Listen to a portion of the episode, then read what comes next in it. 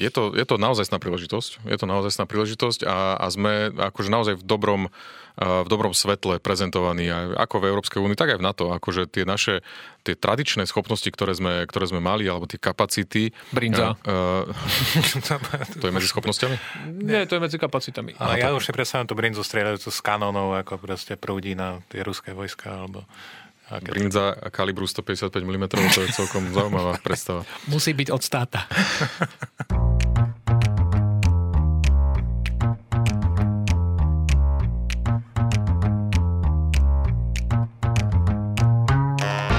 Počúvate podcast Daj na to. Moje meno je Mišo Adam a oproti mne sedí ako vždy Peter Bátor. Peter, ahoj. Dobrý deň všetkým. A dnes je tu s nami aj minister obrany Martin Sklenár. Pán minister, vítaj. Dobrý deň, ahojte.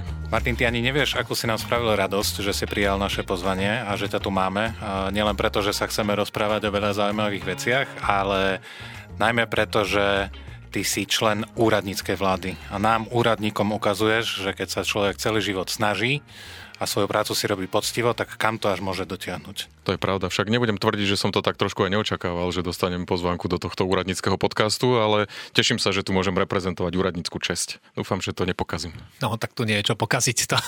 Od, toho, od toho sme tu my dvaja. Začneme hneď zo ostra a my vždy máme nejakú takú prvú otázku, ktorá ide priamo do živého. Čo hovoríš na to, že v Bruseli svieti slnko? Vieš čo, je to zaražajúci fakt, ale neviem, či je to klimatickou zmenou, alebo je to tými zelenými energiami a, a, a technológiami, ktoré teda Európska únia tak podporuje, ale stáva sa to často v poslednej dobe. Takže mne sa to páči.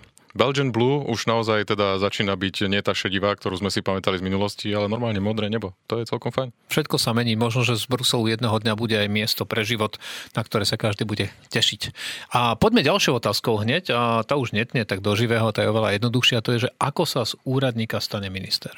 Jo, no dlhou a vytrvalou prácou samozrejme, prípadne predstieraním práce, ale nie, no, no ten môj príbeh je, je takýto, hej, že ja som, e, ja som takúto ambíciu v podstate nikdy, nikdy nemal. Je to, je to politická úloha a vždy som myslel, že, že to by mali robiť ľudia, ktorí by akože chceli byť aj, aj politikmi, aj, aj majú na to trošku také, také predpoklady, ale, ale sme v takej zvláštnej situácii, tak keď tá ponuka prišla, tak si hovorím, že, že asi by bolo dobré sa zamyslieť nad tým aj nielen z vlastného a takého osobného pohľadu, ale možno, že aj z toho, že ako by sa dalo pokračovať v tom, čo sme na obrane robili posledné tri roky a to bol pre mňa hlavný argument, pretože treba v tom pokračovať, tak som sa na to dal. Zastavme sa ešte chvíľku pri tej jednej časti, čo si povedal, že prišla ponuka alebo dostal si ponuku. To ako vyzerá? Vieš, že, ak, že koľko z toho môžeš zdieľať? Vieš, aké to je proste človek sedí niekde čo doma, na gauči, v ofise, v úrade svojom, vieš, a zrazu čo mu niekto zavolá a povie, dobrý deň, pán Sklenár, chceme, aby ste boli ministrom, keby niečo. Alebo ako, ako to vyzerá? Tak vyzerá to ako, že normálne prídem na stretnutie, rozprávam sa o nejakých veciach, ktoré súvisia s mojou, s mojou prácou a potom e, ešte ten partner na druhej strane ti povie, že ozaj vieš čo, že ešte možno, že sa ti niekto ozve a, a budú sa ťa pýtať na, na, na takéto nejaké veci, tak e, skúsa nad tým e, aspoň predbežne zamyslieť a, a uvidíš. No a potom, potom sa stretneš eh, s ďalším človekom alebo s ďalšími ľuďmi a, a, a sa tak trošku skonkretizuje. No a... Čo ti prvé prebehlo hlavou, keď ti takto niekto niečo naznačil, že, že vlastne, že by bol záujem, aby si ty sa stal ministrom? No, myslím, že mi to na prvú tak ani až príliš nedoplo, že vlastne čo tá otázka znamená, ale postupne mi to tak akože veľmi rýchlo, akože v priebehu hodín by som povedal, hej, že mi došlo, že čo, čo to vlastne môže znamenať. O, takže... No, a, áno.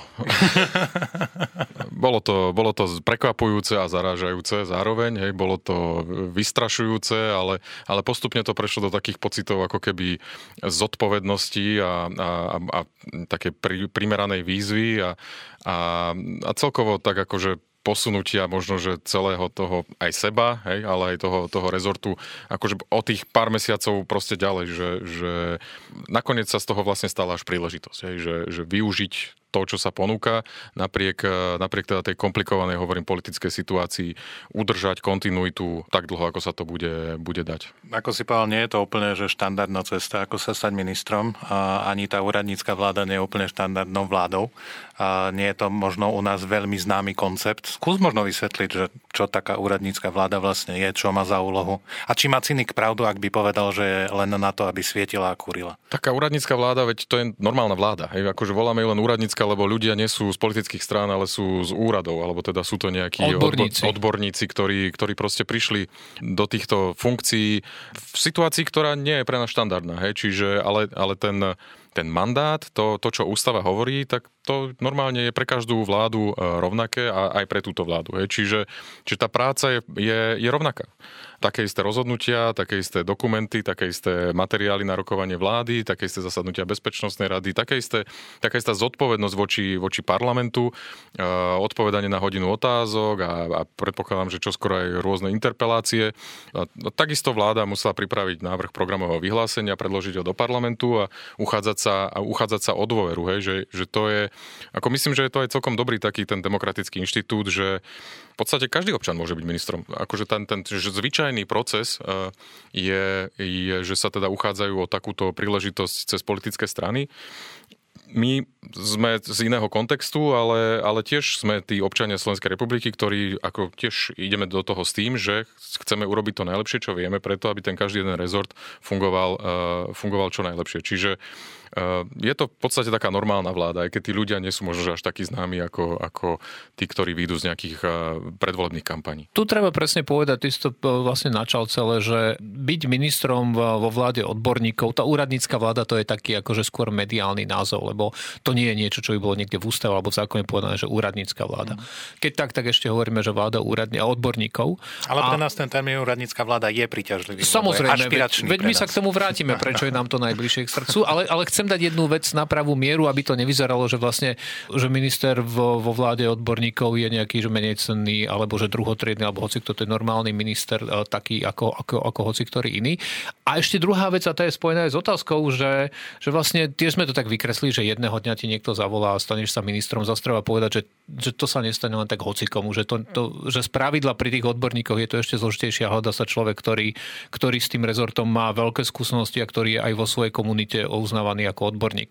Čiže to nie je také, že sa niekto ráno zobudí a povie, sklenár by mohol byť ministrom. Hej, tak skúsme mu zavolať, čak on sa akože prelakne a na konci dňa povie, áno, ty si vlastne strávil koľko vo obrane 20 rokov a bezpečnosti. 20 tak rokov, no. 20. no čiže a, a vlastne predtým, ako sa stal ministrom, si mal jeden z najdôležitejších postov na ministerstve obrany. Tomu sa hovorí tak ľudovo politický riaditeľ alebo generálny riaditeľ a sekcie, ktorá má na starosti hlavne politické veci a obranné plánovanie, ak sa nemýlim. A medzinárodné vzťahy. A medzinárodné. Čiže to je vlastne naozaj jedna z tých najdôležitejších funkcií, takže by bolo úplne prirodzené, že, že takto sa dostane človek z úradníka na úradníckého ministra, čo je nám srdcu blízke. Takže toľko môj komentár. A tá otázka je, že aké to je iné? Akože ty si ten človek, ktorý, ktorý pripravoval podklady. Ja si pamätám, že s, bývalý, bývalým ministrom si bol ten, ktorý mu vždy napísal 3-4 body na papier, podľa ktorých on potom šiel teraz čo, píšeš si ich sám, alebo kto je ten, čo ti píše tie 3-4 body? Napíšem si 3-4 body a nemám ich komu odovzdať.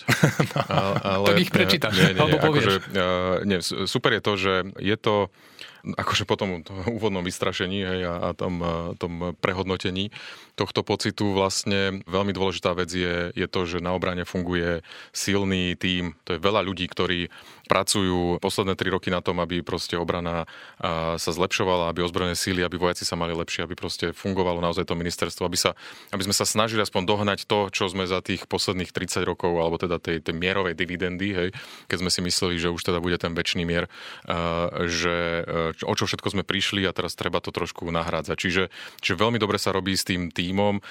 Áno, mňa kto si nahradil v tom, v tom týme, ale ten proces zostáva, zostáva rovnaký a, a tie myšlienky sa tam rodia podobne, ako sa, ako sa rodili doteraz.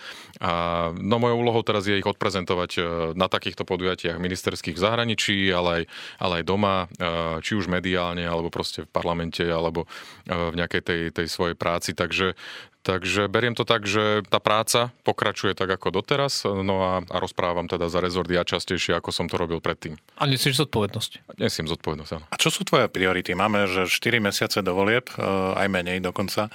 Spomenul si, že ste teraz pripravili programové vyhlásenie vlády. Čo tam je napísané k obrane práve? K obrane je napísané predovšetkým to, že, že obrana je dôležitá, pretože u nášho suseda prebieha vojna.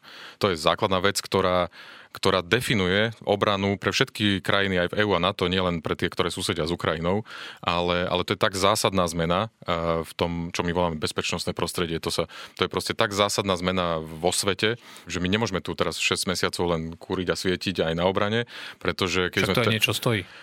Jednak to, a však a keby sme to zaratovali, tak možno by sme mali aj viac ako 2%, ale Eh, ale nemôžeme proste mi čakať teraz 6 mesiacov, že, že však uvidíme, ako to dopadne a potom sa tomu zasa budeme venovať naspäť. My musíme byť vždy pripravení, musíme stále pracovať na tom, aby proste naša obrana sa zlepšovala, pretože tá situácia je nevyspytateľná. Akože môžeme, tak vidíme možno, že sa tam tá línia dotyku hej, sa posúva raz jedným smerom, raz druhým smerom. My dúfame, že sa bude posúvať skôr tým smerom, aby, eh, aby Ruská federácia odišla z Ukrajiny. V tom vidíme ako keby záruku, ale toto je to, čo, eh, čo teda definuje ten, ten čas. No a z toho vyplývajú potom aj tie priority. Hej. Čiže priorita je, jedno, je jednak e, podpora pre Ukrajinu. To je pre nás e, jednoznačný národný záujem. To nie je ani, že to robíme preto, lebo, lebo to robia ostatní v NATO, ale, ale čím bezpečnejšia je Ukrajina, tým lepšie sa má Slovensko. Tým, tým viac bezpečnosti, tým viac ekonomickej prosperity my máme na Slovensku, pretože ako náhle by sa Ukrajina stala nejakou nestabilnou, nejakým zlyhávajúcim štátom alebo proste nejakou, e, nejakou krajinou s obmedzenou suverenitou kvôli tomu, že by, že by prišla účasť územia, alebo že by mala vládu, ktorá by nedokázala príjmať vlastné rozhodnutia, alebo niečo. Nechcem tu akože pomenovať nejaké modely, ale niektoré také krajiny existujú vo svete, ktoré nemajú ako keby e, schopnosť e, sa bez iných veľkých e, rozhodnúť, alebo teda bez Ruska, tak... Nehovoríme o Bielorusku napríklad. Nie, nehovoríme. A, a ak by to takto skončilo, tak pre Slovensko je to nevyspytateľná situácia, ktorá môže skončiť e, hociako. A my sa musíme na takú situáciu potom pripraviť e, a musíme mať obranu, ktorá bude schopná ešte rýchlejšie reagovať. Tá hlavná zmena je v tom, že, že tá situácia na Ukrajine nám ukazuje, že, že nedelen o to, že koľko máme síl a prostriedkov a vojakov a peňazí, ale, ale aj, že ako rýchlo ich vieme použiť. Hej? Že a keď tento celý takýto nejaký nepokoj, tá kríza, keď sa približuje ešte bližšie k našim hraniciam, no tak, e, tak my budeme budeme musieť ešte rýchlejšie reagovať. A to, eh, to samozrejme potom si vyžaduje, aby sme mali ešte viac vojakov, ešte viac vybavenia a ešte bližšie zase z našej strany hraníc. Hej. Čiže nielen Slovákov teraz hovorím, tam museli by to byť samozrejme e, vojaci zo všetkých krajín NATO, alebo teda z, z viacerých, ktorí, ktorí by sem prišli podporiť e, to, čo Slovenská republika je schopná e, za, svoju, za svoje prostriedky investovať ako keby do obrany. Tu sa bavíme o tom, že to, to budú, to by neboli 2% na obranu, to akože to by sme sa bavili o niekoľkonásobne asi väčšom, väčších výdavkoch. Čiže, čiže to je tá, tá prvá priorita. A samozrejme podporujeme Ukrajinu, ale chceme, aby aj naše ozbrojené sily boli pripravené čo najlepšie. Takže to je tá investícia, to je tá modernizácia, tam sú tie 2%, minimálne 2%, tam sú tie projekty modernizácie, či už e, protizdušná obrana, alebo, alebo ďalšie modernizačné projekty v rámci pozemných síl, teda pri budovaní tej ťažkej mechanizovanej brigády, čo je jedným z hlavných e, záväzkov Slovenskej republiky pre NATO. Takže to je taká druhá skupina a tretia skupina je ako keby to, to financovanie, hej, to, ten ekonomický rámec, ale aj rozvoj rozvoj zdrojov personálnych. Vojaci sú dôležitou investíciou do tohto štátu a, a verím, že, že sa nám aj za tento čas podarí ako keby ďalej stabilizovať a rozvíjať ich, e, ten, ich, ich aj počet, aj, aj, aj ten ich komfort, ktorý dúfam, že, že popri svojej ťažkej práci cítia. Takže to sú také tri hlavné priority. No a potom e, do toho strednodobého výhľadu ako keby je dobré... Strednodobý myslíš za september, hej? Áno, to už je strednodobý. Hej. Krátkodobý je do piatku a, a strednodobý je potom už za september. Čiže... Dlhodobý? Dlhodobý to až po Vianoce. Po Vianoce. Po Vianoce, presne tak. tam, tam ide ako keby mm, o, o také nastavenie si toho systému, ktorý, ktorý teraz vidíme, že, že vlastne po 20 rokoch, skoro 20 rokov máme hej, členstva v NATO a v EÚ, teraz vidíme, že vlastne že to, to členstvo není ten cieľ, hej, že to členstvo je ako keby len ten základ, ktorý, ktorý nám zjednocuje a zjednodušuje niektoré činnosti, ale to, čo je tá nadstavba, sú tie vzťahy s jednotlivými krajinami. A to je tá, to, to, to srdce toho NATO alebo, alebo EÚ. Tam, tam vidíme teraz tú pripravenosť, takú tú schopnosť e, e, aj spojencov prichádzať s riešeniami aj záujem. Oni však to sú, to sú často situácie, ktoré, kde, kde prídu za nami Nemci a, a navrhu nám, že počúvajte, a nechceli by ste, aby sme vám poslali toto. A možno by to bolo pre vás výhodné, pretože by to zvýšilo vašu obrany schopnosť. Alebo s Českom, s Polskom, s Maďarskom. Hej, akože krásne veci sa nám darí, darí robiť, pretože niektoré tie základné veci už máme ako keby vyriešené v rámci NATO a, a môžeme sa sústrediť na, na konkrétne projekty. Čiže, čiže toto je ten, ten strednodobý výhľad. Ako, nehovoriť len o tom, že, že rešpektujeme naše členstvo v NATO a, a plníme si záväzky, ale že, že poďme a žijeme ten naťacký život alebo európsky život a využívajme tie možnosti, ktoré nám to ponúka. Vlastne z tohto celého som si ja zobral také jedno ponaučenie, že, že vlastne bezpečnosť nečaká, bezpečnosť sa vyvíja. A týmto by sme... Silné. E, presne tak. Ja som tu od toho, od týchto, od týchto veľkých hesiel, čiže... Bon, bon motov, príslov, prísloví. Prísloví a porekadiel. A, a týmto otočme list budú voľby, zdá sa, na konci septembra a nebudeme rozoberať voľby, tomuto sa tu my vyhýbame, ale čo, čo budeme rozoberať, lebo to, tomu sa nevyhýbame, je, že my vieme, a už sme si to zažili, aj my tu na vlastnej koži, aj ty, koniec koncov veľakrát, že otázky bezpečnosti a obrany sa najčastejšie používajú, keď sa treba nejak negatívne vymedziť voči niečomu, osobitne vo volebnej kampani. Vieme, že už, už sme to zažili pred, pred týždňom. Máme k tomu osobitný podcast, ten si vypočujte. Je to ten, ktorý keď si skrolujete na telefóne, tak nie tento, ktorý počúvate, ale ten pod ním hneď. Ďakujem za návod, za málo. A, a je to o tom, že, že bude veľa polopravd, nepravd, prekrúcania všelijakých informácií. Ako sa v tomto zorientovať? Čo je také, že že čo je taký návod, že v tých debatách, keď sa rozpráva o bezpečnosti, že ako asi rozlíšiť, že tak toto je hlúposť, toto nie je hlúposť, alebo že toto je naozaj že prekrútený fakt, lebo toto proste, že to nedáva zmysel. Čo sú také tie hlavné princípy aj toho nášho členstva, aj tej našej bezpečnosti? No, hlavný princíp je ísť za zdrojmi, ktoré sú overené. Hej, ktoré, ktoré nie, že ten, ktorý ich hovorí, tvrdí, že je to, toto je overený zdroj, ale, ale o ktorom možno, že aj viacerí iní hovoria, že áno, toto sú informácie, ktoré sú, ktoré sú kredibilné. Existuje viacero spôsobov, ako sa k ním dopracovať. Základný taký predpoklad je samozrejme, že ak to znie príliš čudne, tak je to asi čudné.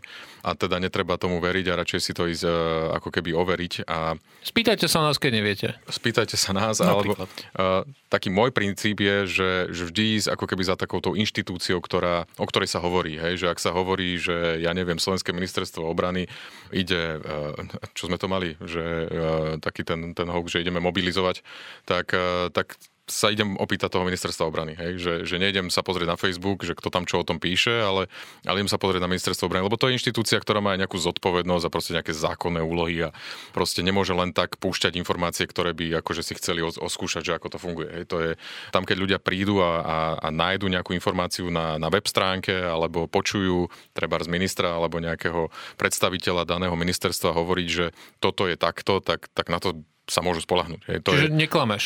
Uh, ja neklamem. Tak som, som, chcel som byť istý. Nie, tak by pre istotu. Ako ja neviem, povedať. lebo politikom som ešte krátko, tak ako... Uh... Tak hovoríš, že minister obrany, keď hovorí o bezpečnosti, tak mu treba všetko veriť, lebo tak to je.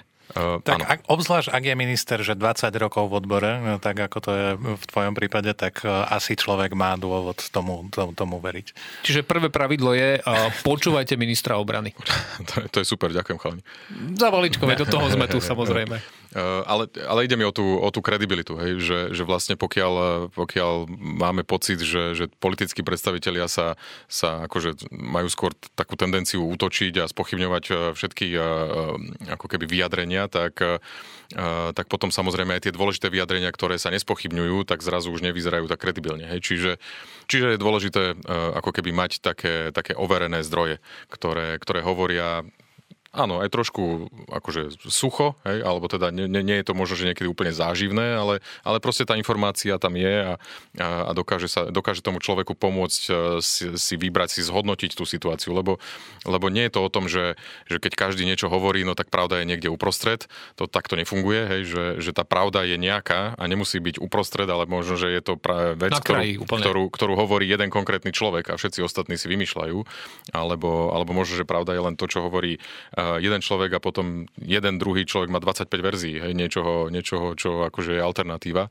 Takže nie je to o tom mať čo najširší prehľad a potom si urobiť e, nejaký e, priemer, ale zvážiť si naozaj argumenty a, a vedieť sa rozhodnúť, že takto to je. Overené zdroje. Peter spomínal, že budú sa šíriť a už sa šíria rôzne nepravdy, zavádzania, polopravdy a jedna, jedna taká vec, ktorá sa šíri eterom je, že Slovensko bude mať teraz že deravú protivzdušnú obranu, lebo e, patrioty e, odchádzajú do Litvy chrániť summit NATO. A my keďže sme dali tie MIGI a S-300 na Ukrajinu, tak e, nebudeme teraz vedieť dobre brániť naše nebo. Tak možno skús len povedať sucho a pravdivo, že v akom stave tá naša protivzdušná obrana je a že kto a čo dnes chráni naše nebo a že či by sme na tom boli s tými MIGmi a s tou S-300 lepšie. No, je to aj, aj suché, aj pravdivé, ale rozumiem, že, že e, ľudí to zaujíma. No ale, ale to najdôležitejšie povedať je, že, že tak ako predtým, tak aj teraz naša, naša protizdušná obrana je súčasťou nejakého väčšieho systému. Čiže my, sme tu, my tu máme nejaké národné prostriedky, ktoré sme používali na ochranu nášho vzdušného priestoru. Je tu nejaká spoločná e, spolupráca na, krajín NATO pri ochrane vzdušného priestoru a, a to je veľmi veľkou zárukou toho, že, že presne vieme, vidíme, že čo sa v tom vzdušnom priestore deje, alebo odkiaľ k nám niečo smeruje, čo by sme nechceli, aby k nám smerovalo. A potom, aj keď nemáme nejakú jednu slovenskú S-300, tak ešte stále v NATO existuje veľa prostriedkov na to, aby, aby sme dokázali ochrániť všetky krajiny proti tomu, aby boli ohrozené teda zo vzdušného priestoru. Čiže, čiže tento, tento princíp naďalej, naďalej funguje. No a tie prostriedky, však oni sú mobilné, prišli aj ku nám na kolesách, tak sa posúvajú vždy tam, kde ako keby najväčšia nejaká hrozba toho, že by sa mohlo niečo, niečo stať. To celé sa deje je v koordinácii tých národných predstaviteľov, vzdušných síl v našom prípade a, a samozrejme naťackých alebo teda NATO e, predstaviteľov alebo teda tých inštitúcií, či už vojenských alebo politických. No a, to také spoločný postup a rozhodovanie vždy, vždy je nasmerované na to, aby, aby vzdušný priestor bol dostatočne, dostatočne chránený. Takže ľudia naozaj môžu pokojne sa cítiť a, a pokračovať vo svojich životoch aj v tomto súčasnom stave. Čiže sme chránení jednou, jednou, jednou vetou. vetou sme chránení na veľmi dobrej úrovni. A sme chránení lepšie, ako keď sme mali S-300 alebo horšie? Momentálne máme stále e, dve batérie Patriotu na slovenskom území a jednu e, taliansku Sampiti. Čo je tak asi 6 krát viac ako tá S-300. Čo je asi 6 krát viac presne ako S-300. To je jedna vec. Ukrajina má o mnoho viac e, protizdušnej obrany na svojom území, takže čokoľvek, čo by letelo cez nich, tak vlastne oni vedia vyriešiť. A, a, a sú to... čoraz úspešnejší, že Presne, keď, keď tie... v novembri to bolo nejakých 60%, čo zachytila tá Teraz už je 90. 90 čiže, čiže to je, a to je dôležitý faktor, hej, že to, to úplne, nie že úplne, ale to, to významne mení situáciu aj na Slovensku, lebo však tie rakety k nám nepriletia zo západu, hej, akože samozrejme rátame s tým, že... Tak to oni sa... by prileteli, keby vedeli obletieť z východu vlastne druhou stranou, ale to je ďaleko, toľko nedoletia. Tak tieto menšie nie, no. Tie Niektoré menšie, by no. možno, že vedeli, ale tie nie to sú... Na, tie, ponad Austráliu. Tie, tie, vlastne nikto ani nevidel ešte, alebo ako. A keď vidí, tak posledný raz. Lebo sú pod zemou v. Hej, hej. Poďme, máme tu takú poznámku, že prítomnosť na Slovensku. Už sme dlho nerozprávali o tom, si to teraz načal, že máme, máme, dva, máme dve batérie Patriotov, máme talianský systém, máme, máme tam kadečo iné. Čo je to vlastne kadečo iné? Koľko tu teraz máme na Slovensku zahraničných vojakov? Máme na Slovensku približne 1500 zahraničných vojakov. A odkiaľ? Je z, z viacerých krajín, ale ešte poviem to, že 1500 zahraničných vojakov to je zhruba 10% našich ozbrojených síl, hej, čiže uh, akože je to naozaj významná sila, ktorá na Slovensku, na Slovensku je. Máme vojakov z, z Českej republiky, máme vojakov z Nemecka, zo Slovenska, uh, z Holandska a z, zo Spojených štátov. Čiže títo všetci... A z Talianska. A z Talianska, áno, samozrejme, tých, tých som zabudol. Ale títo všetci ku nám prišli už teraz, hoci nikto na nás neutočí a všetci sú na našom území a, a, a hovoria nám, nielen títo vojaci, ale aj krajiny, z ktorých prišli, nám hovoria, že ak by sa vám čokoľvek stalo, tak my vám nie, že prídeme pomôcť, my už tu sme. Čiže na nás sa môžete spolahnúť a, a budeme sa brániť spoločne, nech už sa čokoľvek deje. Čiže to je veľmi, veľmi dôležité. A je to akože musím povedať, že to je naozaj významná sila. Aj tá, najnovšie teraz v tejto rotácii uh, mnohonárodnej bojovej skupiny, tej, tej pozemnej, máme, máme naozaj významné spôsobilosti. Akože máme, čo máme 15 tankov Leopard, ktoré prišli z Nemecka. To sú ešte nad rámec toho, čo z Nemecka dostávame našich 15 tankov Čiže Leopard. vlastne máme tých 30 koľko? 30 tak našich? tých našich všetkých ešte neprišlo 15, takže máme ich trošku menej. Ale myslím ale, aj tie slovenské, tie T-70. Má, tých máme 30, hej, čiže, čiže, čiže v podstate... Máme 30, potom čiže máme 15 na jeseň vlastne budeme mať na slovenskom území 60 tankov. Hej, to sme čo kedy mali čo je vlastne dvakrát toľko, ako sme mali, e, ako sme mali predtým. Hej. Čiže to je naozaj dôležitá vec. Prišli k nám e, BVP, bojové vozidla pechoty. pechoty z Česka, hej, máme tu stále vozidla zo Slovenska, máme tu, máme tu prostriedky z Spojených štátov amerických, nejaké radary a protizdušnú obranu tiež, takže naozaj významné, významné spôsobilosti. Prosím ťa, vysvetlí jednu vec, možno sme sa tomu už venovali v nejakých predchádzajúcich dieloch, ale vždy je to dobre zopakovať. Ako tí vojaci na Slovensko prídu? Akože oni povedia, že tak my by sme radi prišli a my povieme, že viete čo, a možno, že ani my nechceme, oni povedali, my aj tak prídeme, tak, tak akože vieme my proti tomu niečo niečo urobiť, alebo aký je tam, aká je tam tá procedúra, že musíme my súhlasiť s tým, že oni prídu, alebo kto s tým musí súhlasiť, že, alebo fakt môže, že hociaký vojak s hocičím si len tak prizná územie Slovenskej republiky, lebo na to. Nech to znie akokoľvek, ale, ale vždycky je to na základe vzájomnej dohody. Hej, že v podstate my, my vidíme, že toto sú naše ozbrojené sily a tuto majú možno, že takúto, takúto nedostatkovú spôsobilosť, ako to my voláme a, a oslovíme potom krajiny, o ktorých vieme, že, e, že také majú, že či by nám nepomohli. No a oni zvažujú, že či prídu alebo neprídu a, a, a teda na základe e, z vlastného rozhodnutia, teda buď prídu alebo neprídu. No, títo, no dobré, títo my, prišli, my, hej. A to my s tým a, súhlasíme, alebo čo, čo my s tým robíme ale doma? keď my ich žiadame, tak nie, myslím nie, že súhlasíme, ale my aj ako trošku ich prosíme, aby, aby prišli. A to kto je, o tom rozhoduje? To je jedna vec, rozhoduje o tom parlament. Vždy o tom rozhoduje parlament o prítomnosti kohokoľvek na našom území, teda čo sa týka vojakov, rozhoduje, rozhoduje vždy parlament. Čiže dá sa to aj a, tak, že, že sa dá obísť parlament, že nenápadne sa dohodneme politicky a obídeme parlament? To, ne, neviem, čo sa ma pýtaš, to akože takáto situácia neexistuje. Existuje vec, že, že vláda môže rozhodnúť, že prídu vojaci na humanitárnu misiu, treba akože hasiť požiar alebo niečo takéto, alebo na pozorovateľskú nejakú mierovú pozorovateľskú misiu. Tu neplánujeme zatiaľ zriadovať na, na, na území Slovenska, čiže alebo na humanitárnu pomoc. Aj, ako na prišli, cvičenie. Ako nám prišli Rakúšania pomôcť pri, eh, pri eh, plošnom testovaní, tak to bola vlastne humanitárna pomoc. Hej. Eh, ale tak, aj to muselo byť schválené vládou. Bolo to schválené vo vláde, áno. Ale, ale aké akékoľvek e, akože prijatie ozbrojených síl, ktoré by, by vlastne bolo takouto skutočnou vojenskou úlohou, tak to je jedine rozhodnutie parlamentu. Bez toho sa to nedá. Čiže vlastne z toho vyplýva, čo hovoríš, aj preto som sa to na schvál pýtal takto účelovo je, že, že nedá sa, aby na Slovensko prišli vojaci z iného štátu bez toho, aby o tom rozhodla vláda alebo parlament alebo obidvaja. Presne tak. To len, to len na vysvetlenie pre tých, ktorí si myslia, že sa nám tí vojaci tam zjavujú len tak, hoci, hoci kedy, hoci kto si zmyslí, príde a odíde. No a čo tam robia tí vojaci? A ako sa tu majú? Majú sa, tu, majú sa tu dobre. Ja si myslím, že to je pre nich veľmi dobré vyslanie. Aspoň teda z toho, čo počúvame, tak e, teda nasadenie e, na Slovensku je, je jedno z, z veľmi dobrých. E, tak ale zasa a musíme sa trošku aj pozrieť možno nediplomaticky, že s kým sa porovnávame, hej, že, že toto sú ľudia, ktorí trávili operácie medzinárodného krizového manažmentu niekde, niekde na Balkáne, v Iraku, v Afganistane, hej, alebo prípadne v Saheli, čiže, v Afrike. čiže, v, čiže na Slovensku ich pôsobenie je, oni to vnímajú veľmi dobre. A najmä ak sa bavíme napríklad o Čechoch, hej, ak, ak Česi prišli na Slovensko, tak v podstate niektorí si možno ešte aj pamätajú, ako tu absolvovali základnú vojenskú mhm. službu. Myslíš, takže... že prišli za vyprážaným sírom, alebo nie? Smažák, no. že by... Uh, z toho, čo som počul, tak vlastne šošovicový prívarok s mletým rezňom, že, že celkom frčí tam e, na lešti. E, hlavne teda medzi stredoeurópanmi. Američania s tým nevedia až veľmi teda tak nejak veľa urobiť, ale, e, ale nepočul som o smažáku, som o vypraženom síre som teda ešte nepočul, že by, že by to bola nejaká, nejaká delikatesa tam. Ale, a im kto varí? Varia im civilné firmy, keď to tak poviem, hej, že uh, je ich toľko, že, že tie kuchyne, ktoré sme mali prichystané na vojakov, ktorí chodia na cvičenia, tak, uh, tak sú nedostatočné, tak, uh, tak musia pomáhať aj, aj civilný sektor, však za peniaze, nie že by museli. Hej. No a čo oni teda robia, to, keď sa ešte chvíľu, posledná otázka asi k tejto prítomnosti na Slovensku, že tak čo oni sa ráno zobudia, sú na Slovensku, je to, vravíš, niektorí tam majú tanky, niektorí tam majú obrnené vozidlá, niekto tam nemá nič, dajme tomu, a tak sa ráno zobudia, čo robia oni celý deň na Slovensku? No to, čo im povie veliteľ, ako každý vojak. Uh, takže ráno, a čo im povie veliteľ? Ráno, no veliteľ im povie, že vstavajte, oblikajte sa, sadajte do auta, ideme cvičiť. Uh, Vstávať a cvičiť. Presne tak na Lešti, kde teda táto pozemná jednotka je, tak tam akože naozaj tá intenzita výcviku je taká, že na Lešti zvykli cvičiť aj hasiči a policajti a tak ďalej. Mnohí zahraniční aj vojaci, ale aj, aj takíto záchranári a, a, a ďalšie jednotky. No a, a mnoho z toho sme museli ako keby posunúť na neskôr, aby som to diplomaticky povedal.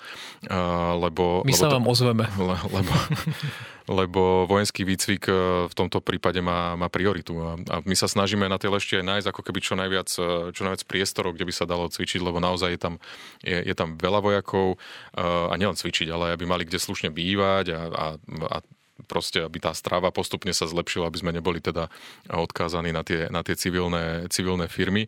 No a tým, že sme Lešť ako keby e, naplnili tou zahraničnou prítomnosťou, sú tam aj Slováci, hej, však oni cvičia s nimi, ale ozbrojené síly aj naše, slovenské, e, tiež potrebujú viacej cvičiť kvôli tej situácii, takže, takže tie naše výcvikové priestory naozaj sú teraz e, dosť napnuté a, a, a tej, toho výcviku, tých, tých manévrov alebo teda cvičení vojakov sa naozaj deje, deje dosť. Dobre, a hovorí sa o tom, že veď keby malo byť zle, že my by sme vedeli, mali vedieť prijať ešte ďaleko viac vojakov. Hovorí, že vlastne tá lešte naplnená aj tie, tie ubytovacie kapacity. A predstavme si, že by sa zhoršila bezpečnostná situácia, aby sme naozaj volali našim spojencom, že potrebujeme tu viac vojakov, potrebujeme tu viac vozidiel, hoci čoho lietadiel.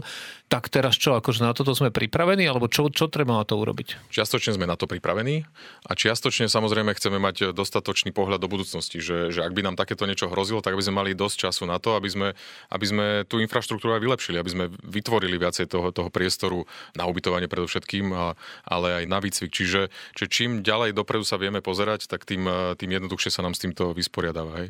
No ale my nečakáme, však tá infraštruktúra... Však bezpečnostná do, situácia do, nečaká, do nej, ona sa vyvíja. Do, do infraštruktúry investujeme naozaj, naozaj veľa, hej, aj na, na ako keby opravu e, RSU, pozdravujem, rutinná štandardná údržba, čiže to je vlastne opravovanie... To je prvýkrát, kedy ich niekto niekedy spomenul verejne. Uh, robia výbornú robotu.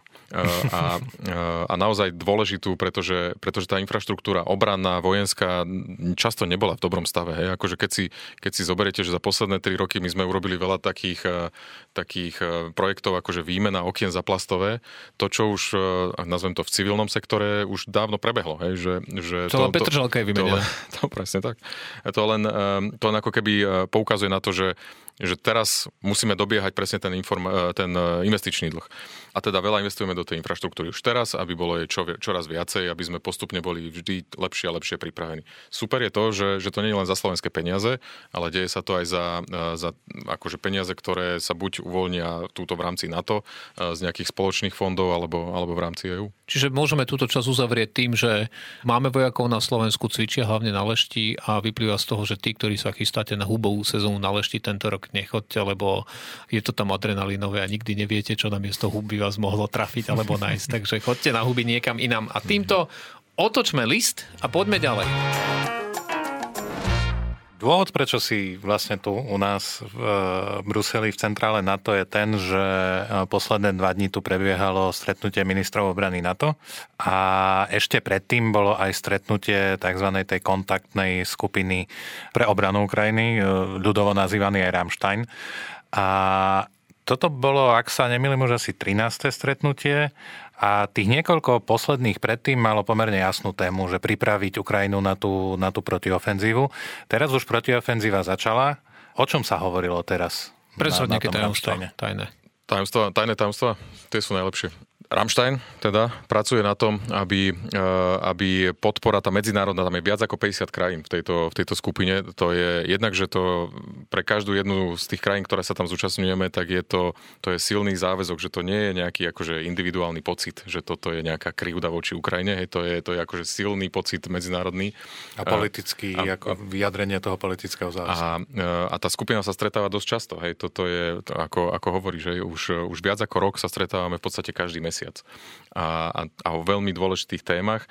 No a e, áno, postupne, ako, ako teda však sa pripravovala protiofenzíva ukrajinská, tak, e, tak boli vždycky nejaké požiadavky, ktoré sme sa snažili naplniť a to pokračuje ďalej. Tie požiadavky sú, sú naďalej, akože keď poviem, že čo je najdôležitejšia požiadavka, tak je to protizdušná obrana, ktorá nesúvisí možno ani tak s protiofenzívou ako s ochranou civilného obyvateľstva. Hej, že to je, Ve, uh, väčšina tých útokov dnes smeruje na civilné objekty a keď vidíme, tak z toho proste... Je, uh, to, je, to, to je proste základný, základný predpoklad. A to sú systémy, ktorých naozaj uh, je, je menej, ako by ich bolo treba a, a je po nich naozaj silný, silný dopyt. Takže, takže to je takou jednou dôležitou témou.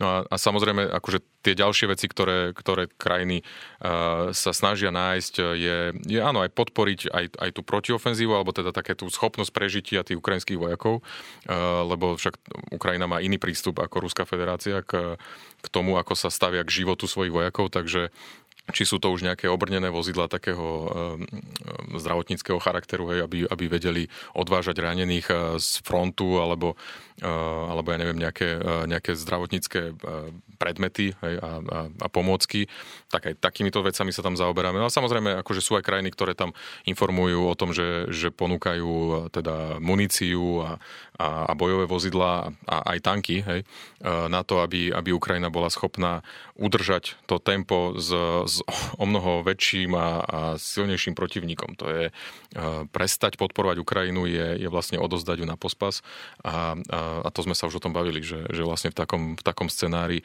to je pre Slovensko jeden, jedna z najhorších možností. Slovensko dalo už 13 balíkov pomoci. Veľká časť toho išla z ministerstva obrany. Máme mi ešte vôbec čo dávať? Ku všetkému, čo Ukrajina žiada, pristupujeme rovnako. Že ak príde nejaká požiadavka, tak, tak vlastne my ideme, pozrieme sa, že, že čo to je, či také niečo máme, či by sme to vedeli dať, ako by to malo dopad na našu obrany schopnosť. A, a ten proces je vždy, vždy rovnaký. Hej. Tie požiadavky chodia priebežne, no však samozrejme tá, tá situácia sa vyvíja a podľa toho, čo príde, tak každú jednu zvažujeme ako keby individuálne. Nechcem, aby to vyzeralo, že, že teraz my prejdeme cez naše sklady a pozrieme sa, že počúvate, toto sme už dlho nepoužili, tak dajme to niekde. To, to, takto to nefunguje. Hej, to je... Aha, staré auto. No. Máš to v papieroch? Nie, tak to dajme preč. Hej, hej. Tak vetriesky sme už dávno rozbra- rozdali, väčšinu. Nie, niektoré ešte fungujú, ale... Uh, ale hej, takto, takto to nefunguje, hej, že, by, že by sme proste akože chodili a hľadali, že čo nám zavadzia v sklade a tak. Uh, je to vždycky v reakcii na, na, na niečo, čo treba. A neoslabujeme sa tým? Alebo ako vlastne funguje? Ty si povedal, že zvažuje sa aj to, aby sme neoslabili tú našu obrany schopnosť. Tak ako sa to presne váži to, že potrebujeme tú Ukrajinu podporiť, ale zároveň nechceme znížiť tú našu obrany schopnosť? Že no, kde tam je to ekvilibrium? Však e, akože v prvom rade máme nejaké, nejaké také normy a požiadavky, že ak máme, ja neviem, máme 30 tankov T-72, hej, tak akože nejaký predpis na to nám hovorí, že toľko to munície na to by sme mali mať. Ak máme viacej, tak možno, že tam je pre nás príležitosť. Hej. Na druhej strane, ak vieme, že teda tá požiadavka je väčšia a my by sme ako keby išli do nejakého rizika, že dočasne, kým ako nakúpime novú muníciu, tak na nejakých pár mesiacov alebo také nejaké obdobie, tak, tak by sme išli do nejakého mínusu, tak vlastne potom musíme zvažovať, že a existuje niekto, kto by nám ju vedel rýchlo podať, keby sme potrebovali, alebo nepríde sem náhodou niekto s 15 leopardami, ktorý by, ktorý ktorý by akože vykompenzoval tú, tú stratu. Čiže vždycky je to o tom, že tá obrany schopnosť ako keby je, je niečo, čo, čo je nie že nedotknutelné, ale proste tá úroveň je pre nás vždy dôležitá no a, a, a pod ňu nechceme ísť. Hovorí sa vlastne nielen o tom, čo teraz potrebuje Ukrajina, ale hlavne čo bude potrebovať aj do budúcna. Veľa sa hovorí o munícii. A v tejto súvislosti sa spomína aj Slovensko. Dokonca sme mali eurokomisára na Slovensku kvôli tomuto, ktorý má takéto veci na starosti. A vieme, že my, my historicky máme kapacity na výrobu. Dnes sa možno potýkame s tým, že asi by sme ich potrebovali rozšíriť, ale ako sme na tom? Máme teda kapacitu, že vieme vyrábať už teraz, vieme vyrábať viac. Čo to znamená pre tie podniky, dajme tomu v tých regiónoch, že je to, je to pre nás naozaj príležitosť, alebo je to tak, že sa veľa o tom rozpráva, ale prakticky vlastne to bude mať že, že ma, príležitosť. Je to, je to naozaj príležitosť. Je to naozaj príležitosť a, a sme akože naozaj v dobrom v dobrom svetle prezentovaní aj ako v Európskej únii, tak aj v NATO. Akože tie naše tie tradičné schopnosti, ktoré sme, ktoré sme mali, alebo tie kapacity. Brinza. Uh, to je medzi schopnosťami? Nie, to je medzi kapacitami. Ale ja už si predstavím tú brinzu strieľajúcu z kanónov, ako proste prúdi na tie ruské vojska, alebo... Brinza kalibru 155 mm, to je celkom zaujímavá predstava. Musí byť od státa. tak uh, tá úroveň, ktorú sme mali v minulosti, akože to boli, to boli v súčasnosti možno až nepredstaviteľné množstva a munície a, a systémov, ktoré sa na Slovensku vyrábali. A teraz, teraz sme ako keby e, po, po naozaj dlhej dobe na minimálnej úrovni. A, a... Čo to je asi? Akože daj nejaké hrubé čísla, nemusíš povedať, že presne, ale že aby si človek vedel porovnať, že ja neviem, vyrábali sme, že 500 tisíc a teraz vyrábame 4 tisíc, alebo ako to je? No, no vyrábali sme, naozaj, naozaj veľa sme vyrábali. Hej. Akože, čo sa týka všetkého obranného priemyslu, ale pri, pri munícii munícií. Momentálne sme schopní vyrábať tak niekde okolo 20 až 25 tisíc e, nábojov e, ročne. Hej. No a, a, pod, a už... pod nábojom si ale nepredstavujeme taký ten malý náboj do, do pištola. Akože, akože... teda, ja to tak akože polučtujem trošku, hej, ale to sú Je to, to ako ten malý náboj, len je veľký.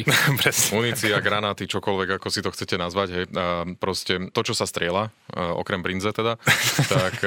Aj tá sa strieľa, musí byť odstátá tak e, tam vidia firmy ako keby e, dobrú príležitosť na to, aby, aby aj sami investovali do, do svojich výrobných kapacít a, a zvyšovali to. A chcú a majú plány a to je to, čo, čo proste teraz aj sa snažíme podporiť, že vlastne tie firmy to vidia príležitosť, sú to ich peniaze, ale ak ich podporíme, tak tá ich schopnosť ako keby zvýšiť produkciu bude rýchlejšia. Že, a tá podpora že... bola aká?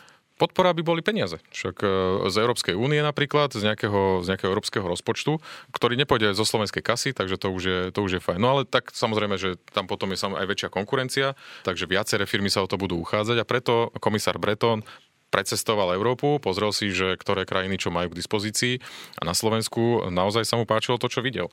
A teda je, je veľmi ako keby naklonený tej spolupráci, eh, aby sa uskutočnila čo najskôr. No a na tom pracujeme s tými firmami, aby, eh, aby sme boli pripravení, lebo však samozrejme stále je to Európska únia, takže trošku je tam aj nejaký administratívny, byrokratický, povedal by som úra, úradnícky poriadok úradnícky poriadok.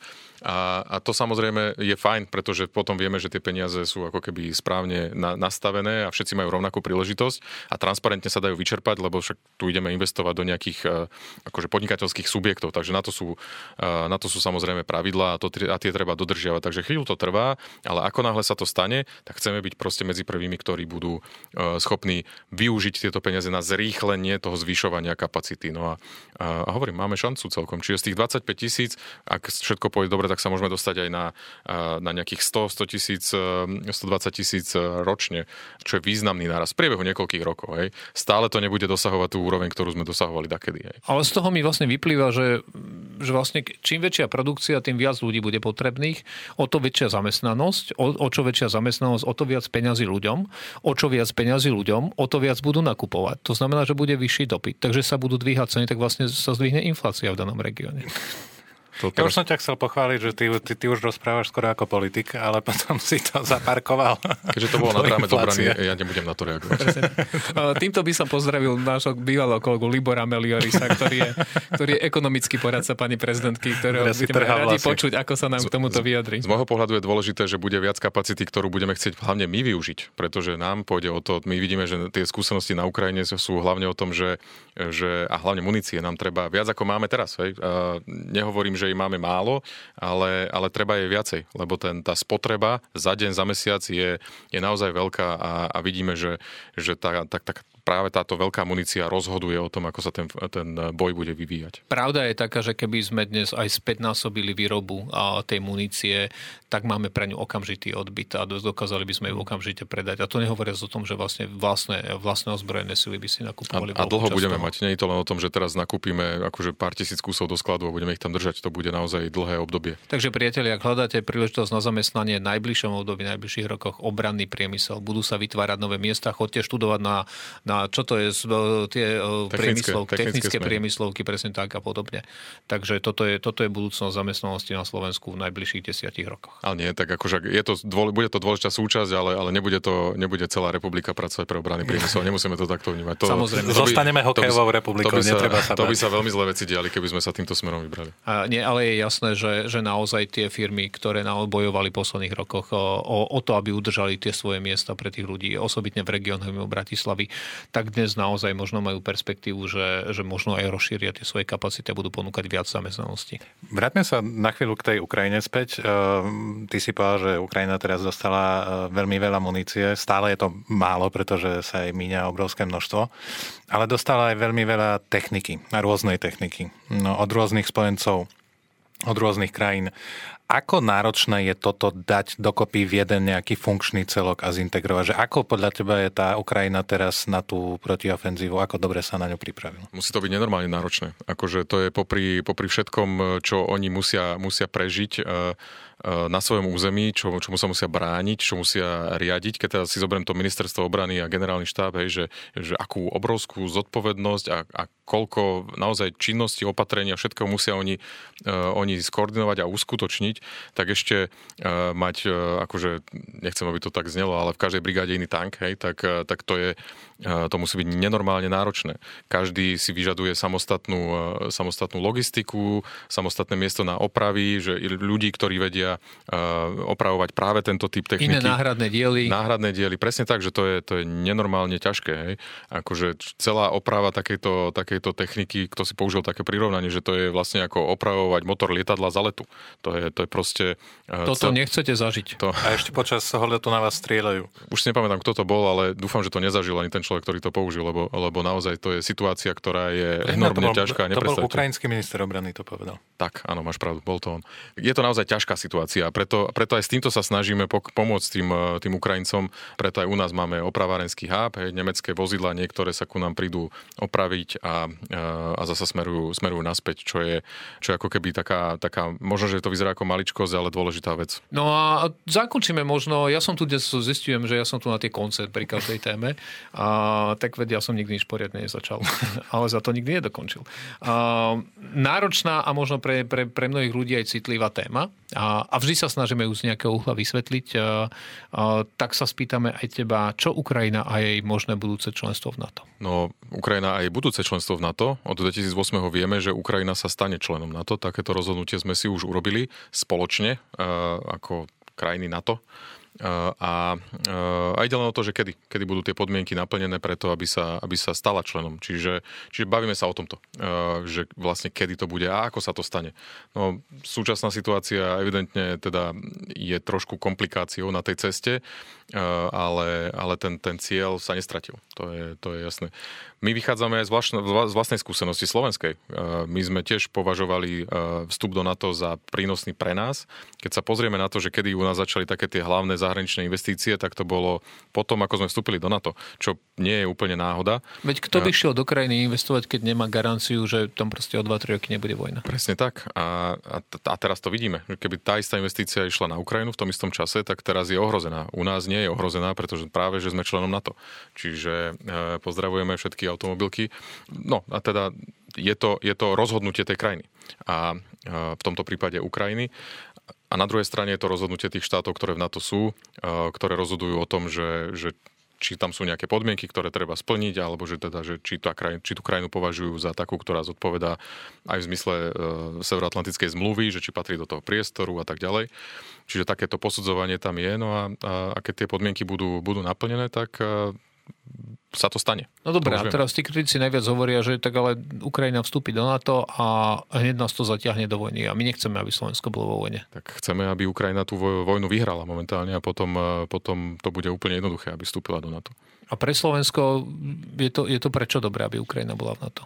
No pre Slovensko to znamená uh, presne to najlepšie, pretože ako náhle sa stane členom NATO, tak nehrozí, že sa stane nejakou zlyhávajúcou krajinou alebo že, že nebude vedieť eh, si eh, zabezpečiť vlastnú, vlastnú suverenitu.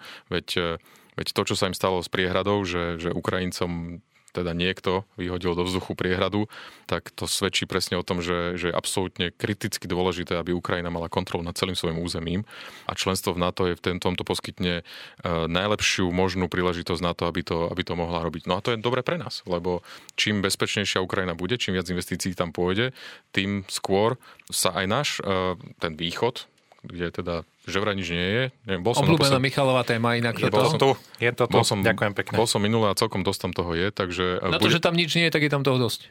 Dokonca a, aj v Trebišove. A bude tam toho ešte viacej. Keď Ukrajina vstúpi do NATO, tak, eh, tak na tom východe bude naozaj silná, uh, silný pocit e, akože rozvoja e, z môjho pohľadu.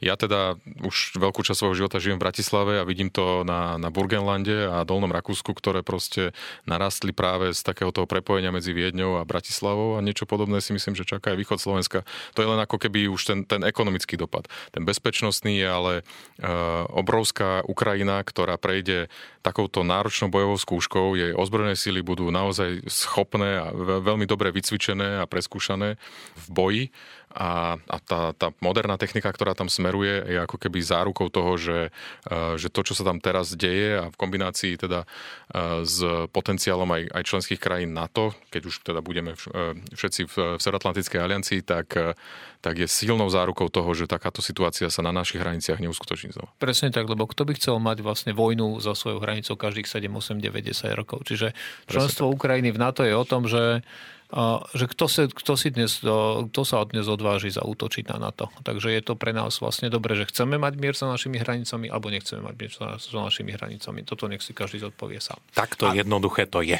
Presne tak. A týmto ja otáčam list a, a nie len ten povestný, ale aj ten, čo tu mám pred sebou. Aj fyzicky. A, a pokračujeme na poslednú takú vážnejšiu tému. Ja som už spomenul, že si tu na ministeriáli, na stretnutí ministrov a ministeriek obrany. Nie je to taký obyčajný úplne ministeriál, pretože je posledný pred e, summitom NATO, ktorý je najväčšou udalosťou v živote organizácie.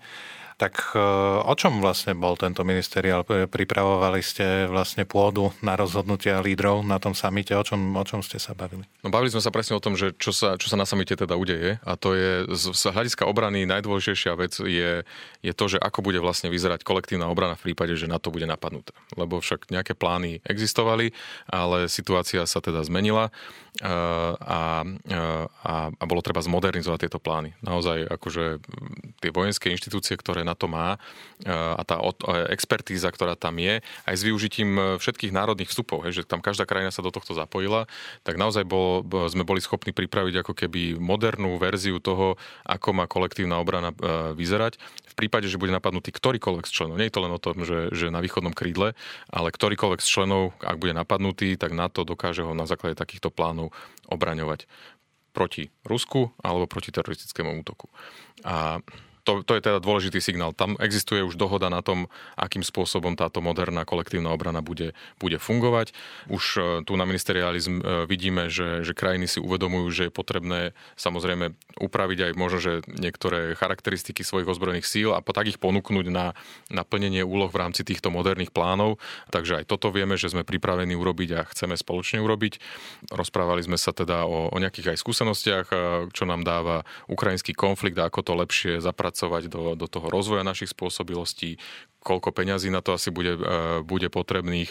To sú tie minimálne 2%, ktoré, keď sa bavíme o 2%, tak hovoríme, že, že to je minimum a bude to trvať ako keby niekoľko rokov alebo možno aj viacej na to, aby sme sa posúvali týmto smerom. Nie je to o tom, že keď dáme 2%, tak všetko bude úplne v poriadku a tie ďalšie roky už potom e, môžeme dávať aj menej. Je to, je to dlhodobý nie že záväzok, ale to je dlhodobý prístup spoločný, ktorý e, aj dobrovoľne chceme robiť pretože vidíme, že dáva, e, dáva zmysel.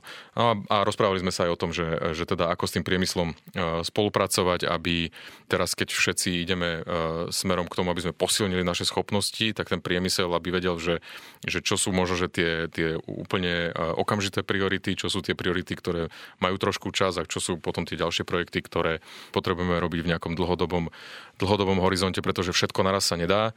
Oni tiež potrebujú nejakú čas, nejaký čas na to, aby, aby mohli zvyšovať svoje spôsobilosti a, a teda a, a svoje kapacity, na výrobné kapacity, takže Takže o tomto, o tomto sme sa bavili a, a myslím si, že, že summit bude posielať veľmi dobré, veľmi dobré signály. Prečo je to, že ten ministeriál, keď je to to ministerské stretnutie alebo to ministerské rokovanie? Hm. Prečo to nie je tá ministerská schôdzka napríklad? Tak, tak tá schôdzka to vždycky je, Lebo, ministeriál. Ale nikto to nevie. Napríklad Česi tomu hovoria, eh, že ministeriáda. Čo pre mňa vždy evokuje nejaké žonglovanie, už také... Aha, pre mňa to skôr limonádo evokuje. Uh, ale ministeriál, no lebo ťažké povedať to ministeriál. Uh, vieš, prišiel som na to ministeriál. Na, áno, prišiel som na, na to ministeriál. okay. Ty máš za sebou takýchto rokovaní veľmi veľa a ministerských. A podobnú otázku sme ti dali na začiatku, ale teraz sedíš za tým stolom, ty si predtým písal tie podklady, minimálne si bol ten, ktorý ich finálne ako keby že kontroloval predtým, ako šli ministrovi na stôl. No a teraz, ja som videl, mal si podklady na stole. A, a teraz čo, písal si si ich sám, alebo ako to teraz je, že máš nejakú predstavu o tom, spravil si si tú finálnu kontrolu toho, alebo si ich prepísal, ako to teraz funguje, že si prešiel z tej úrovne toho, kto pripravuje, do toho, kto to konzumuje a potom nesie za to zodpovednosť zodpovednosť. Tak podklady som si nepísal, nie, písali ich, eh, písali ich kolegovia a, a, a ďakujem. Ďakujem, pozdravujem všetkých. Kvôli tomu sme sa pýtali. Áno, áno, áno. áno. Uh, niektorí sedia možno aj v tejto miestnosti. Uh, tak, uh, je to taký nenútený kompliment. Uh, tak dobre sa chváli samo.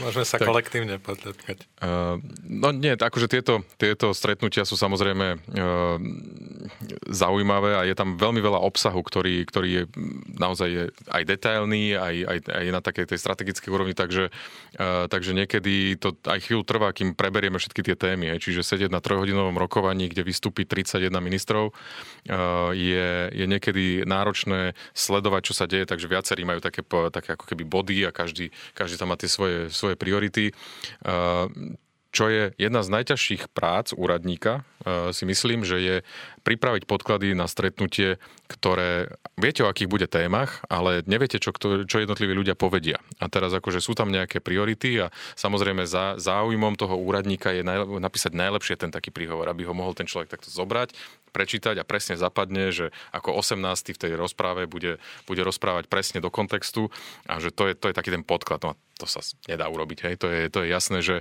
uh, že, že tam už toľko vecí je povedaných viackrát, ktoré netreba opakovať, alebo možno, že niektoré veci treba len zdôrazniť, že, že a toto ešte súvisí aj s tým, čo tu všetci hovorili.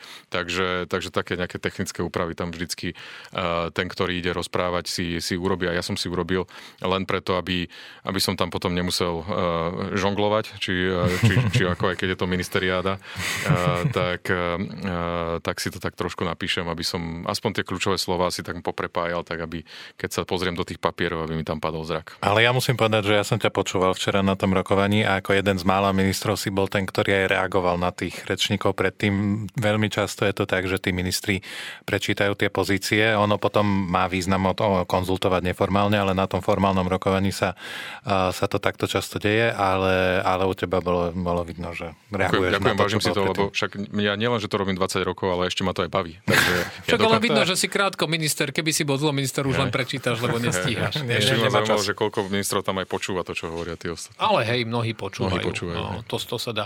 dá. Máme poslednú otázku. Opäť na mňa vyšlo uzavretie tejto kapitoly. Pôvodne sme sa chceli spýtať ešte na priority na summit, ale ty si ich celkom pekne zhrnul už, už, už z toho ministerského stretnutia. Ale ty máš vždy dve posledné otázky, lebo povieš, máš poslednú a potom dáš ešte jednu. Ale teraz mám asi len poslednú. A to je, že ako, ako z tvojej pozície sa pozeráš na to, eh, na to, na to, ako sa zmenilo? Osobitne za tie posledné roky, posled, vlastne od vypuknutia vojny asi najviac, ale už od 2014. Vieme, že predtým bol pokoj, teraz sa všetko zmenilo, nemusíme vlastne už ani opakovať to, ako si vravel, že ako zásadne meníme tú kolektívnu obranu, ale ako ty zvonka vidíš? Predsa my sme tu každý deň tak eh, zavretí v tej budove a tak sme po, pohotení tou agendou, že veľakrát nám chýba trošku odstup. Ale ty sa predsa na to pozeráš trošku z väčšej diaľky. A ja len doplním tú otázku, že možno zhodnotiť aj ten politický rozmer toho, lebo ten obranný sme povedali, ale ešte pár rokov dozadu tu istý veľmi vplyvný európsky líder povedal, že NATO je v stave nejakej klinickej smrti a, a dnes hovoríme o tom, že sme jednotnejší ako nikdy predtým, akože, že kde vidíš v tomto ten, ten, ten posun? Pre mňa ten, tá, tá veľká zmena, akože vojenský je to o tom, že sme robili operácie mimo územia, hej, takže ako jednak, že aj farebne sa to odlišilo, lebo robili sme, potom sme aj tie systémy, ktoré sme mali, tak sme natierali na také púštne farby, aby tam splývali s prostredím a teraz sme naspäť pri tej kolektívnej obrane. Čiže premalúvame tanky. Premalúvame tanky z hnedých na zelené, alebo teda tanky ani nie, lebo však tie sme verili, že až do Afganistanu alebo do Iraku nenasadzovali presadzovali, ale, eh, ale Kanady. Ale také tie kolesové auta a, a proste e, techniku, hej, 4x4 a podobné, tak, e, tak z hnedých je teraz viac zelených, pretože vieme, že sa budeme sústrediť na úlohy, ktoré budeme robiť tu, tu doma. Čiže, Čiže môžeme tá... povedať, že prišla jar do ozbrojených síl. tak to je tá zelená obrana. Áno. A, e, a to, je ten, to je ten obranný, ako keby, tak ten, nie, toto je taký ten umelecký, to som až povedal. Ale... Umelecko-obranný. Umelecko-obranný charakter. Okula hodiaci. ale, ten, ale ten politický pre mňa je, pre mňa je predovšetkým o tom, že počas toho nášho členstva, že my sme tam vstupovali s tým, že budeme súčasťou klubu a keď sa nám niečo stane, tak eh, niekto na nás zautočí, tak iní nám prídu na pomoc a že to je tá záruka, ktorá zná to, že to je ten, to naše členstvo a že máme tam nejaké záväzky, tie rešpektujeme, ale že, že keby sa niečo stalo, tak akože chvíľu sa budeme brániť sami a potom prídu nejakí tí spojenci, ktorí nám pomôžu. A, a tá zásadná zmena, ktorú teda od 2014. minimálne, ale postupne ako, ako teda eh, sa toto vyvíjalo, tak vidíme, je, je presne v tom, že že my sa už nikdy nebudeme brániť sami. My, my proste vždy, nech sa čokoľvek stane, tak my, my nielen, že si musíme pomôcť sami, ale my okamžite, ako keby na nás niekto zautočil, tak ideme do Bruselu a hovoríme ostatným, že počúvajte, toto sa nám deje, však príďte nám pomôcť a oni nám povedia, však čo, nebojte sa, však my už sme tam. Nie, a, a sme prídeme. na to mentálne pripravení? Lebo však môžeme trošku aj otvorene povedať, že ešte stále máme generáciu našich uh, dôstojníkov, a, ktorí vyrástli v takomto plánovaní vojenskom minulom, že však prvorada je tá naša domáca obrana a potom akože že to NATO je tam, že náhodou. Hej? A teraz mám pocit, že sa to zásadne mení a niekedy bojujeme ako keby s tým, že dve mentálne nastavenia sa nám stretávajú. No, ono, ono obidve, ako keby obidva pohľady sú, sú dôležité, pretože, pretože my nemôžeme sa úplne vzdať toho, čo máme doma. Hej? A to je jedna vec. Druhá vec, že, a, že sú potom také úlohy, ktoré ako keby v, tom, v tých obranných naťackých plánoch spoločných a, nebudú, nebudú pokryté a my na ne budeme potrebovať vojakov. Takže na to potrebujeme mať aj, aj vlastných národných, akože bez tej naťackej hviezdičky na rukáve, aby som to veľmi zjednodušil, ale, ale toto je podľa mňa zásadná zmena, že, že my rozmýšľame už, už takým tým spôsobom, že keď nás niekto, keby nás niekto napadol, čo samozrejme je úplný kaskader, lebo to nemôže dobre dopadnúť, ak niekto napadne na to, ale ale v takomto systéme kolektívnej obrany my tam máme nejakú národnú zodpovednosť, to, to áno, ale, ale tie možnosti, ktoré máme na využitie, sú o mnoho, o mnoho väčšie a nikde, nikde inde neexistuje žiadna iná organizácia, ktorá nám takéto možnosti dokáže, dokáže poskytnúť. Čiže... Tri batérie patriotov by sme si nikdy nevedeli dovoliť, veď to je 1,5 ročného rozpočtu. Presne, presne to, je, to je ono, ale aj tá, ale aj tá rýchlosť, je, že keď si predstavíme tú krízu, že by sa nejak vyvíjala, hej, že proste my vidíme, že, že teda čo si sa za tou našou hranicou naozaj veľmi zlé deje a treba, aby sme sa na to pripravovali, tak jasné, že my budeme ako keby sa snažiť dostať tie naše ozbrojené sily do čo najlepšej kondície, ale zároveň budeme pracovať aj s ostatnými krajinami, aby, aby prišli, poslali viac vojakov, aby tam bolo naozaj silnejšia sila na ochranu tej hranice, aby, aby nám pomohli možno, že tí, ktorí sú trošku ďalej od tej situácie, tak to vnímajú ináč a majú voľné kapacity. A toto je, toto je taká dôležitá dodatočná úroveň toho vzťahu, že toto je pre mňa, pre mňa veľká zmena. No ak niekto niekedy pochyboval o tom, že toto sa by, sa by sa stalo, tak, tak presne od minulého roka už, už nemá prečo vôbec o tom pochybovať. Ako hovorím, nikto nás nenapadol a 1500 vojakov už nám hovorí, že my sme tu a cvičíme preto, aby sme obraňovali Slovensko, nie aby sme obraňovali Českú republiku alebo Holandsko alebo koho. Slovensko. Toto je presne o tom, že možno, že keď sme vstupovali do NATO, tak sme o tom tak teoreticky rozprávali ale vlastne až posledný rok a, trošku viac ako rok si naplno uvedomujeme, že čo to vlastne naozaj znamená, že ako to v praxi funguje. A je to taký budiček aj pre alianciu, že aj tá aliancia sa dnes vrátila presne k tomu systému, čo to znamená rýchlo poslať vojakov, rýchlo tam mať niečo, nejaké zásoby rozmiestnené, rýchlo byť schopná brániť, že sme sa ako keby, že učíme sa opäť chodiť v aliancii všetci a pre nás, pre tých nových členov, ktorí prišli po tom 97. roku, tak alebo je to 2004. naozaj... Alebo 2004. Myslím tak, že to rozštierovaný po 97. Hmm. roku prvýkrát, tak je to, že, že absolútne nová skúsenosť. Je, je, je, z tohto pohľadu je to dobré, lebo, lebo vidíme, vidíme, ako to funguje, vidíme, aké to má pravidla, ale aj vidíme, aké, akú, akú našu zodpovednosť to musíme si niesť. A týmto skončíme túto vážnejšiu časť a poďme na naše obľúbené otázky na teba. Poznáš to na záver, buď alebo? Poznám. Ešte sa nepýtaš, či sa bojím. nebojím, nebojím sa. Ty si minister obrany, ty sa nebojíš. No, a hneď na úvod ti dáme takú, um, podľa mňa, že najsofistikovanejšiu otázku, akú sme kedy mali, že keby si nebol sklenár, bol by si radšej murár alebo klampiar? Jej, ale ja som bol murár na základnej škole. Takže ja klampiar. Mal, ja, som mal, ja som mal fyzikára, ktorý ma volal murár, Martin Murár, hej. Uh, Takže ty si vedel rovno postaviť aj zaskliť. Uh, tak, presne. A ešte mám, ešte z predchádzajúceho zamestnania som chodil na poradu, kde sme vedľa seba sedeli kuchár, sklenár a kováč. Takže také remeselnícke trio. Druhá otázka. 5-hodinové rokovanie by si radšej absolvoval v EÚ alebo v NATO? Dobre si uvedom, kde sedíš. Už len to, že si sa takto na tým by to byť spoločné rokovanie EÚ NATO? Nie. Nie. To, to by bolo 7 hodinové. Samozrejme radšej na to. No. A keby bol to bolo rokovanie EÚ, tak lepšie EÚ. Bližšie no. kole, ko, košela ako koleso. a kabát. Uh, radšej kolu zero alebo nízkotučný jogurt? Kolu zero. Súhlasím. lebo, lebo jogurt len tak nevypiješ. Churchill, Ešte zdravý navyše. Churchill alebo Roosevelt? Uh, asi Churchill. A prečo? Lebo bližšia košela ako kam? Lebo, lebo bližší ostrov ako, ako kontinent. Uh, nie, akože beriem to, že tí Briti sú, sú trošku bližší tak akože k Európe predsa len. A radšej by si pracoval na vojenskom spravodajstve alebo na generálnom štábe? Jo, na generálnom štábe, ale ako civil. Uh-huh. No to je aký dream job toto. To by, to by bola super. paráda. Panelové diskusie alebo panelové byty? Panelové diskusie, samozrejme. Vo funkcii ministra by si vedel lepšie podľa teba využiť superschopnosť lietať alebo byť neviditeľný? Hmm, a Wonder Woman mala to neviditeľné lietadlo, nie? To, to také sa nedá. No, také tu my neakceptujeme nie? tieto okay, to sú to fúzne vylepšenia otázok. Nie, nie. Čiže, čiže lietať alebo byť neviditeľný? Asi lietať. No, Tá kvôli služobkám, vieš, to by bolo logistika, perfektné. no vieš, vieš, A mal by si malú, malú stopu uhlíkovú. Uh-huh. A mohol by som aj iných zobrať?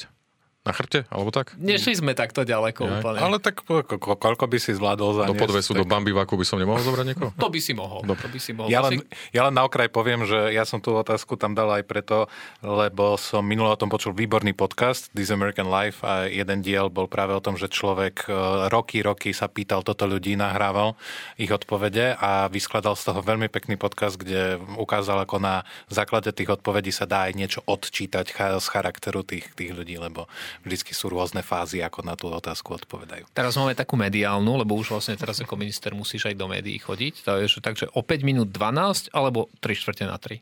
Jednakže neviem, čo to znamená, e, ale o 5 minút 12 e, je skôr ako 3 čtvrte na 3. Toto, tento výrok hodnotíme ako fakticky pravdivý.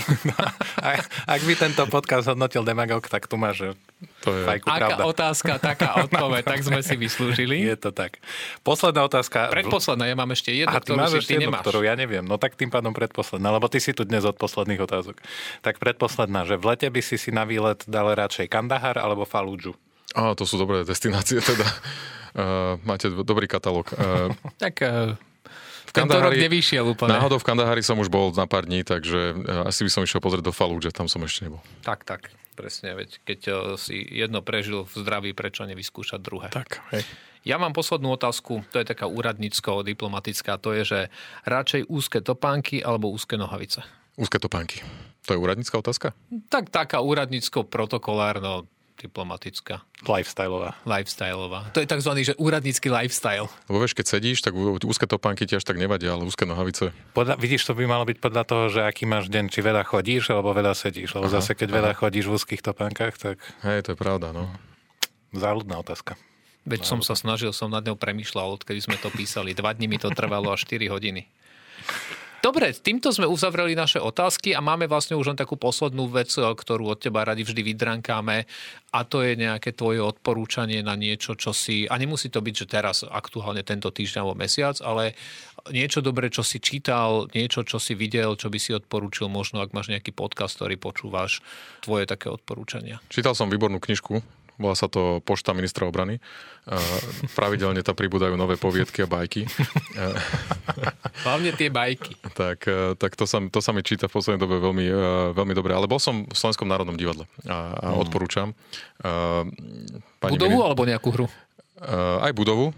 Akože ja to, mne to celkom vyhovuje, takýto, takýto štýl. Myslím si, že je to celkom reprezentatívna nová budova. Uh, stará samozrejme. Uh, a uh, hej, podarilo sa, uh, podarilo sa pozrieť si predstavenie Malé ženy. Takže je to, mňa, mňa zarazilo, že ako, koľko veľa uh, takých paralel to má napriek tomu, že aké staré dielo to je, hej, tak uh, aj so súčasným svetom, tak, uh, tak odporúčam ako, ako kultúrny zážitok. Aj v divadle sa potešia, aj, aj ľudia si odnesú naozaj dobrý kultúrny zážitok a ja ďakujem za ten, ktorý som tam zažil ja. A Film Odporúčam. alebo seriál? film alebo seriál? Uh, takéto uh, akože televízne a podobné záležitosti v poslednej dobe nejak uh, nestíham úplne, uh, ale, uh, ale možno, že tak akože z branže, a teraz akože berte ma ako jednoduchého diváka, odporúčam aj Top Gun Maverick druhú, druhú časť. Ak teda, je to pre fajnšmekrov, ja mám napozeranú tú prvú časť významne, takže určite toto, ak, ak očakávate takýto zážitok ako v jednotke, tak je aj v dvojke. Ale dobrá odpoveď, lebo ja už som čakal, že príde Fauda. A 9 povedal, že z branže. Ja sa priznám, ale- ja vás počúvam pravidelne a tak akože... Ne, ne, ne, tak už si vedel, že tak, som, nie. tak som vedel, že, že s Faudou, keď prídem, tak som safe, ale, ale si hovorím, že možno, že... Nie, nie, to je dobrá odpoveď. Mňa, mňa, mňa, mňa ste sa samozrejme nepýtali, a keď si povedal, že máš napozerané, tak ja som mal takto napozerané Hľadá sa Nemo, lebo, lebo môj syn to chcel vidieť aspoň raz denne, takže ja som to videl tak 28-30 krát. Takže Pozor, ale ľadové kráľovstvo poznám asi na spameť. budeme si spievať, ale až keď soundtrack, vypneme. soundtrack si niekedy pustíme v aute.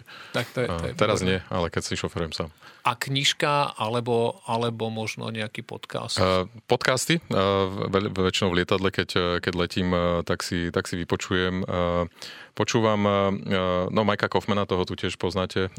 War on the Rocks. War on Ešte sme ho tu nemali, ale. A, ale bol minulé v NATO. Áno, bol v NATO. A ale oni, uh, alebo teda taký, taký spriateľených podcast je aj Net Assessment, kde, kde hovoria o, o takých, možno z amerického pohľadu o, o niektorých veciach, ktoré sa vo svete dejú, ale, ale pre mňa je to vždy taký, taká hodinka, ktorú, ktorú venujem tak akože pre pohľadu, možno aj na témy, ktoré, ktoré Slovensko zo svojho pohľadu akože v tej bezpečnosti a obrane vníma, vníma možno len čiastočne a toto, toto mi dáva taký širší pohľad. Super, mm, ďakujeme veľmi pekne aj za tipy, aj za odpovede a hlavne za to, že si si napriek nabitému programu našiel na nás čas. A veľmi si to vážime.